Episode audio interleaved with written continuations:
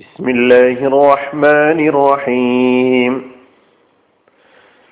സൂറത്തു ഷംസ് ആയത് നമ്പർ പതിനൊന്ന് മുതൽ പതിനഞ്ച് വരെ വിവരണം ഒന്ന് കഴിഞ്ഞ ആയത്തുകളിൽ പതിനൊന്ന് മുതൽ നാം കേട്ട ആയത്തുകളുടെ വിവരണം പറഞ്ഞു തുടങ്ങുകയാണ്. ഇവിടെ ഈ പതിനൊന്ന് മുതൽ പതിനഞ്ച് വരെയുള്ള ആയത്തുകൾ ഒരു സമൂഹത്തിന്റെ ചരിത്രം. ഏറ്റവും ചുരുങ്ങിയ വാക്കുകളിലൂടെ നമ്മുടെ മുമ്പിൽ അള്ളാഹു സുബാനുവ താല അവതരിപ്പിക്കുകയാണ്. ഒന്നാമത്തെ ആയത്ത് മുതൽ പത്ത് പത്താമത്തെ ആയത്ത് വരെയുള്ള ആയത്തുകളിലൂടെ അള്ളാഹു വ്യക്തമാക്കിയിട്ടുള്ള കാര്യങ്ങൾ. ചരിത്രപരമായ ഒരു ഉദാഹരണത്തിലൂടെ സ്പഷ്ടമാക്കുകയാണ് ഈ പതിനൊന്ന് മുതൽ പതിനഞ്ച് വരെയുള്ള ആയത്തുകളിലൂടെ. തീർച്ചയായും ഈ ആയത്തുകളും ഇതിനു മുമ്പുള്ള മുമ്പ് പറഞ്ഞ ആയത്തുകളിലുള്ള കാര്യങ്ങളും തമ്മിലുള്ള ബന്ധം മനസ്സിലാക്കണമെങ്കിൽ. വനഫ്സിം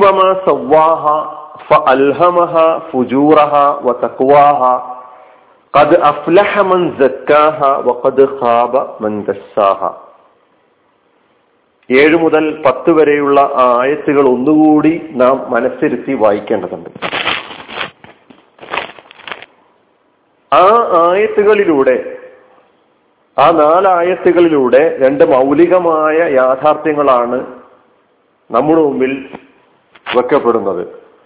വിശദീകരണത്തിൽ അത് പറഞ്ഞിട്ടുണ്ടായിരുന്നു. അതിലൊന്ന് വനഫ്സിം വമ സവ്വാഹ അൽഹമഹ ഫുജൂറഹ വസക്വാഹ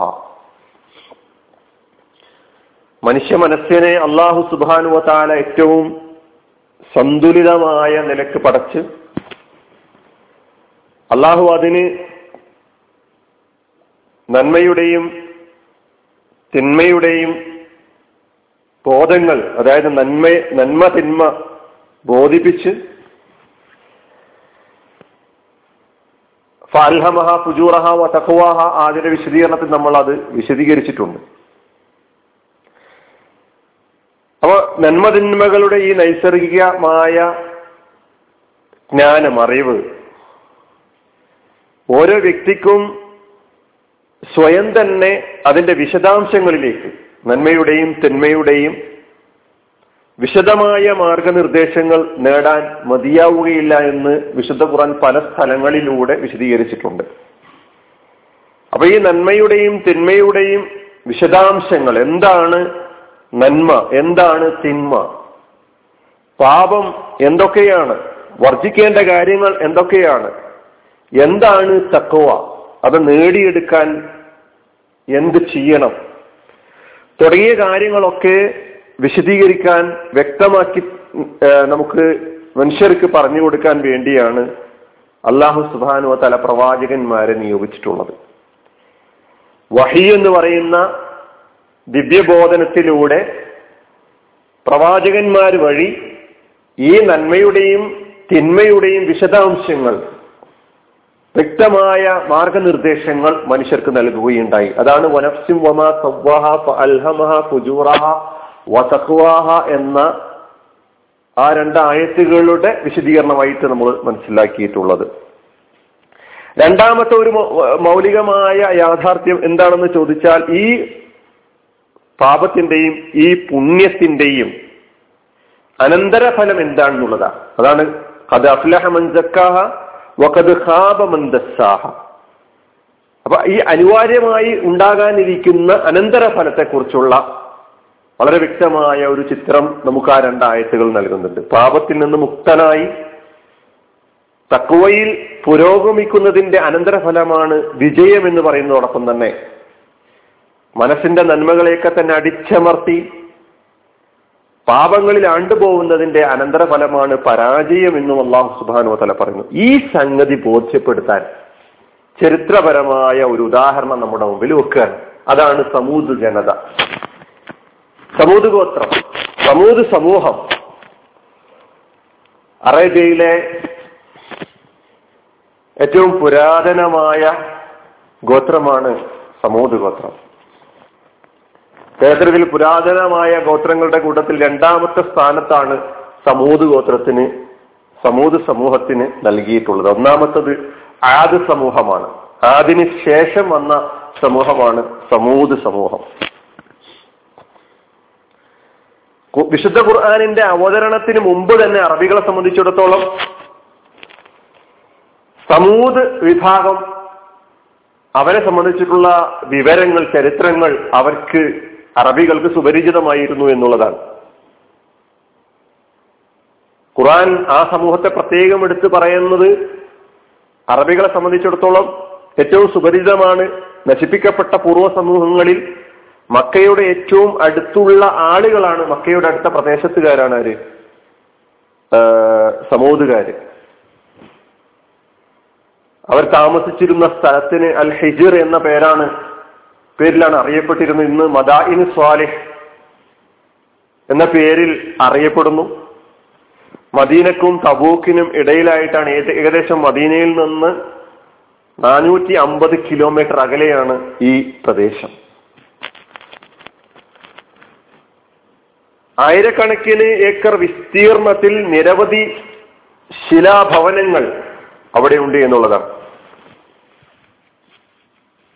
ജാഹിലിയ കാലത്തെ കവികൾ പ്രഭാഷകന്മാർ സാഹിത്യകാരന്മാർ അവരുടെ എഴുത്തുകളിലും കവിതകളിലും വിവരണങ്ങളിലൊക്കെ തന്നെ സമൂതിനെ കുറിച്ചുള്ള പ്രതിപാദനങ്ങൾ ധാരാളമായി നടത്തിയിട്ടുണ്ടായിരുന്നു എന്നും നമുക്ക് കാണാൻ കഴിയും.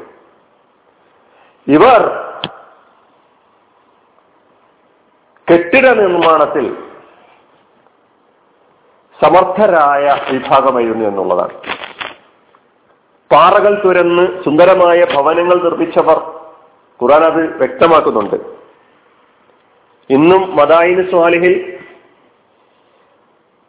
കൂറ്റൻ പാറകൾ തുരന്ന് മനോഹരമായ ഭവനങ്ങൾ നിർമ്മിച്ചതിന്റെ അടയാളങ്ങൾ വ്യക്തമായ അടയാളങ്ങൾ ഇന്നും കാണാൻ കഴിയും. ഖുറാൻ അവരെ വസമൂദൽ ലദീന ജാബു സഹ്റ ബിൽവാദ് പാറകൾ തുരന്ന് വീടുകൾ ഉണ്ടാക്കിയ ആളുകൾ.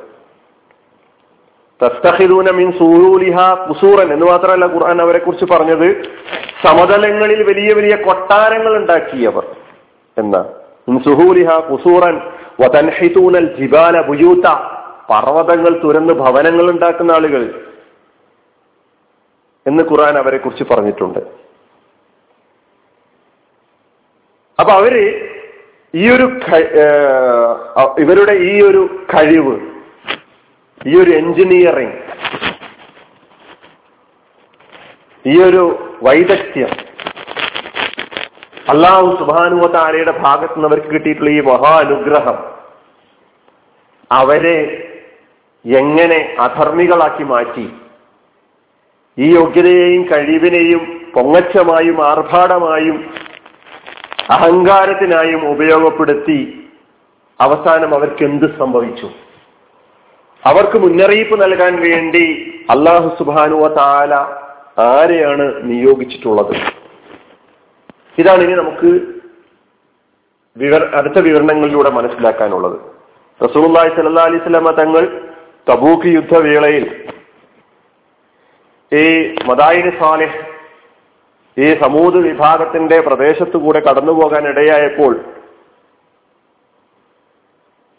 തന്റെ സഖാക്കൾക്ക് സഹാ സഹാബികൾക്ക് നബിസല്ലാ അലിസ്ലാമ സമൂത് ഗോത്രത്തിന്റെ സമൂത് വിഭാഗത്തിന്റെ അവശിഷ്ടങ്ങൾ കാണിച്ചു കൊടുക്കുകയും അതിൽ നിന്നും വിശ്വാസികൾ ഉൾക്കൊള്ളേണ്ട ഗുണപാഠം അവരെ ബോധ്യപ്പെടുത്തുകയും ചെയ്തതായി നമുക്ക് ഹദീസ് ഗ്രന്ഥങ്ങളിൽ നിന്ന് കാണാൻ കഴിയുന്നു. അതുപോലെ തന്നെയാണ് നമുക്കും സമൂഹത്തിനെ കുറിച്ച് ഒരു കേവല ഒഴുക്കൻ മട്ടിലുള്ള ചരിത്ര വായന എന്നതിനും അപ്പുറം അവർ വലിയ മല്ലന്മാരായിരുന്നു. ആദ്യ സമൂഹത്തിനെ കുറിച്ച് നമുക്കിനിയും പഠിക്കാനുണ്ട്. മുൻകാലഘട്ടത്തിലുള്ള ആളുകളെക്കാളും ശക്തന്മാരും മല്ലന്മാരുമായ വലിയ വലിയ വിഭാഗങ്ങൾ കഴിഞ്ഞ കാലത്ത് കഴിഞ്ഞു പോയിട്ടുണ്ട്. അവരൊക്കെ തന്നെ ഇന്ന് എവിടെ? എന്നാ പഠിക്കുകയും മനസ്സിലാക്കുകയും ചെയ്യും. അഹങ്കാരത്തിനും പൊങ്ങച്ചത്തിനും ആർഭാടത്തിനും ഒന്നും നേടിയെടുക്കാൻ കഴിയുകയില്ല എന്ന വ്യക്തമായ ഒരു സന്ദേശമാണ് നമുക്ക് സമൂഹത്തിന്റെ കഥ വായിക്കുമ്പോൾ മനസ്സിലാക്കാൻ കഴിയുന്നത്. ബാക്കി കാര്യങ്ങൾ നമുക്ക് പിന്നീട് കേൾക്കാം. വാഹൃദാവാനാണ്. അലഹമുല്ലാ ഹർബുലാലമി അസ്സാം വലൈക്കും